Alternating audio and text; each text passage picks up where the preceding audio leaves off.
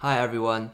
So today we're going to be touching on a topic that I think is pretty basic when it comes to learning English, but it's a topic that we haven't really officially discussed, or we haven't discussed broadly rather, because we've talked about how to learn English, like specific areas of English, like how do you get better at English speaking, how do you get better at English listening, maybe vocabulary Obviously, we've talked about a lot of English news and also uh, grammar, stuff like that. But I just want to talk about how you just broad strategies to help you get better at English in general. So, if you're looking to learn English, these are some general methods that you should start to use before you get into any specifics. Like, for example, if you're just starting to learn English, and you don't exactly know which area you need improvement on yet, these are some general uh, sort of tips or strategies you can use to get familiar with the language. So, obviously, there are some preparation uh, you need to do. For example, you need to like learn about what exactly is your level of proficiency in English. For example, if you're very like if you're moderately fluent in English, if you're medium fluent in English, if you're not very fluent in English, there are different areas that you need to study. And so, yeah, you need to somehow try to figure out where you are at in terms of uh, English learning, if you're a complete beginner, or if you just need maybe a little help in one specific area. And the second thing is, of course, you have to make a plan for yourself. Uh, you can't just go down a rabbit hole, so to speak. So you can't sort of learn endlessly in one topic and then in another like section of or in another like uh, aspect of English, you're like completely a beginner, and in another aspect, you're advanced. Maybe like you're super good at writing, but when it comes to talking with other people, you're not very good. So you want to make a plan to help yourself uh, get good at every aspect of English. So, at listening and speaking and writing all at the same time. So, ideally, you can progress uh, in all four at maybe around the same rate. Maybe I'd say writing might take higher priority just because I think it's less annoying to get better at writing, at least in my experience. So, yeah, that's the first thing. So, to make a plan for yourself.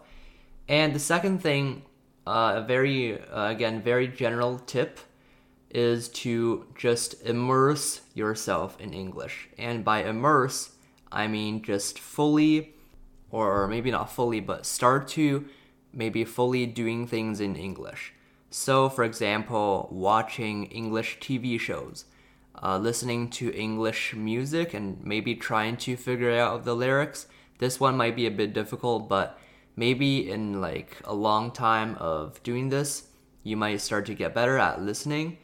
So that is one thing. One other thing that you could do is keeping a journal in English. So a journal is like a book of sorts that you can record your daily experiences in.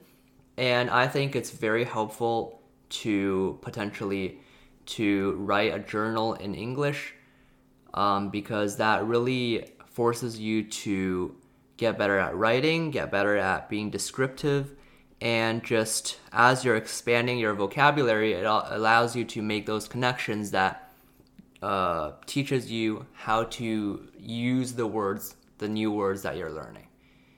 And one thing to learn vocabulary, I would say, is by using flashcards.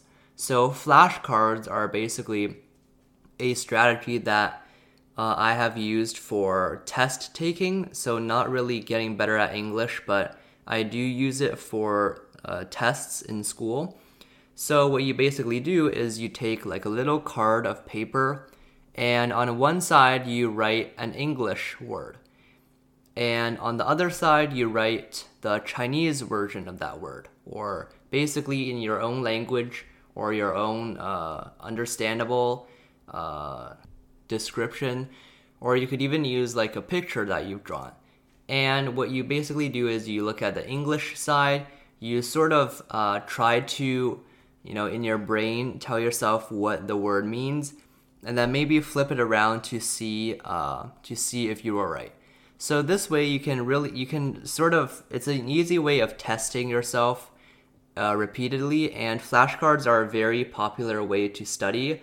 Um, I'm not sure about in uh, China, but here uh, in Canada, it is very a very popular method of studying for tests because it allows you to very easily reinforce the concepts that you've learned. And finally, there's one last t- uh, one last tip I would say for improving your listening and speaking and it's it's a really good method that I haven't really thought about before, and it might be a little difficult to coordinate.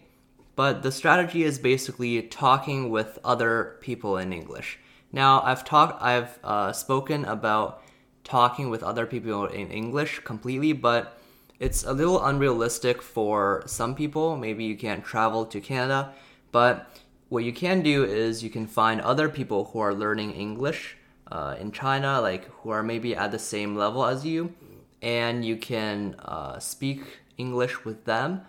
Maybe you can uh, ahead of time. Maybe you can decide on a specific topic you want to talk about, or maybe you just want to talk about you know what's going on in your life, in school, in whatever. And I think that is a really good method of emulating or simulating or imitating what it's like to speak to native English speakers, or at least have an opportunity to practice your speaking. So, yeah, those are some very general tips on how to study English by yourself. Um, ideally, you want to, again, like as I have said previously, the most uh, ideal option is to basically speak English all day with other people who are fluent in English, but that's not very realistic for most people, but the previous methods I've said before are uh, a pretty decent method of getting better at various aspects of English. So that's it for today. Goodbye.